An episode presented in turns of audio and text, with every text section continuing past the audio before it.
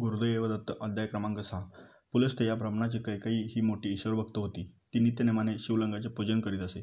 त्याशिवाय ती अन्नग्रहण करत नसे. एके दिवशी पूजेच्या वेळी शिवलिंग काही केले सापडेना. शेवटी आपला व्रतभंग होऊ नये म्हणून तिने मातीचे शिवलिंग तयार केले व त्याची पूजा करू लागली. त्यावेळी तिचा पुत्र रावण मातेच्या दर्शनासाठी तिथे आला. आईला नमस्कार करून त्याने मातेला विचारले तू कोणाची पूजा करतेस व कशासाठी करतेस? तेव्हा कैकई म्हणाली शिवलिंगाची पूजा केल्याने कैलास प्राप्त होते. तेव्हा रावण म्हणाला मी तुझा पराक्रमी पुत्र असताना मृत्तिकेच्या लिंगाची कशाला पूजा करतेस? मी तुला कैलास पर्वतच आणून देतो. रावणाने आईजवळ प्रतिज्ञा केली मी कैलासासह शंकर पार्वती यांना लवकरच लंकेत घेऊन येतो. असे म्हणून तो तऱ्हेने शुभ्र सुंदर कैलास पर्वताजवळ आला आणि आपल्या वीस हातांचा जोर लावून कैलास पर्वत उपटू लागला. शेवटी आपल्या दहा शिरांचा जोर लावून कैलास पर्वत उचलण्याचा प्रयत्न करू लागला. कैलासावरील देवगण भयभीत झाले. पार्वती भिवून शंकरांजवळ आली. कैलासाला काय झाले? असे हादरे का बसत आहेत असं विचारू लागले. तेव्हा शंकर तिला म्हणाले तू चिंता करू नकोस. रावण हा माझा भक्त. भक्तीने खेळ करीत आहे.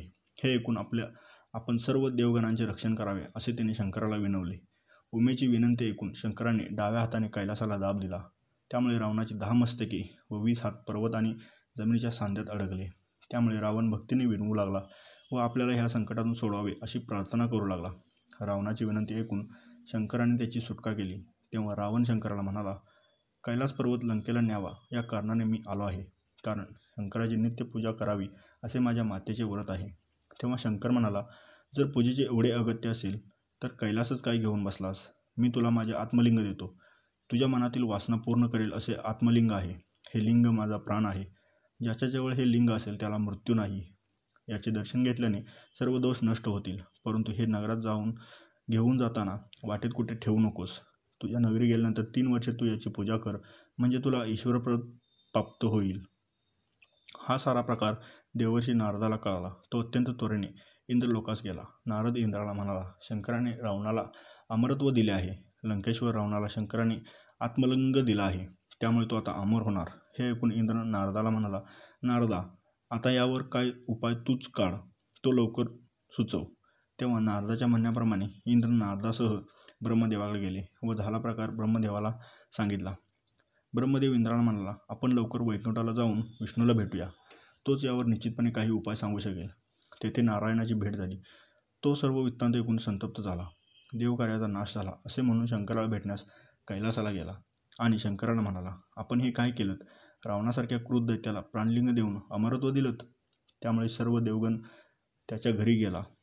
तो आता स्वर्ग नक्कीच हस्तगत करेल. विष्णूने आपल्या सुदर्शन चक्राने सूर्य झाकून टाकला आणि विष्णू नारदाला म्हणाले रावणाला स्नान संध्यावेळेची करण्याची सवय आहे. तेव्हा तू पुढे जाऊन त्या त्याच्याशी बोलत बसून त्याला जाण्यास विलंब कर. मी गणेशाला विघ्न निर्माण करण्यासाठी पाठवतो. त्याने गणेशाला बोलावून सांगितले रावण नेहमी तुझी उपेक्षा करतो आणि सर्व देव तुला वंदन करतात. त्याने शंकराला फसवून अतिशय महत्त्वाचे मौल्यवान असे प्राणलिंग नेले आहे. तेव्हा तू बटूचे रूप घेऊन रावणाकडे जा. शंकरांना त्याला प्राणिंग प्राणलिंग जमिनीवर ठेवू नको असे बजावले आहे. वाटेत सूर्यास्त होईल तेव्हा रावणाला सायन संध्या करण्यासाठी ते प्राणलिंग कोणाकडे तरी द्यावे लागेल. तेव्हा तू बालकाच्या रूपाने ज त्याच्याजवळ जाऊन ते आत्मलिंग सांभाळण्यासाठी घे. रावण विश्वासाने ते तुझ्याकडे देईल ते तू भूमीवर ठेव. गणेश ब्रह्म ब्रह्मचार्याच्या वेशात तिथे आला. एका बाजूस समिता तोडीत असल्याचे भासवून त्याने रावणाचे लक्ष आपल्याकडे वेधून घेतले. रावणाला पाहून गणेश घाबरला.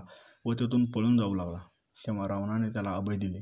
रावण त्याच्याजवळ गेला. त्याला विश्वासात घेऊन आपली संध्या होईपर्यंत लिंग हातात धरून ठेवण्यास सांगितले. गणेशाने त्याची विनंती मान्य केली. परंतु मी लहान आहे तेव्हा मला हे लिंग हातात घेऊन जास्त वेळ उभे राहता येणार नाही. माझ्या हात दुखायला लागतील तेव्हा मी तुला तीन वेळा हाक मारीन. तरी तू आला नाहीस तर आत्मलिंग हातातून खाली ठेवीन असे म्हणाला. रावण अर्ध देत असताना गणेशाने रावणास हाका मारण्यास सुरुवात केली. परंतु रावण ध्यान करीत होता. त्यामुळे तो तीन हाका झाल्या तरी आला नाही. शेवटी गणेशाने सर्व देवांना साक्षी ठेवून हातातील लिंग जमिनीवर ठेवले. हे समजताच रावणाने गणेशास मारायला सुरुवात केली. मी माझ्या वडिलांना सांगतो असे सांगून गणेश तेथून निघून गेला. रावणाने अतिशय बळाने लिंग उचलण्याचा प्रयत्न केला.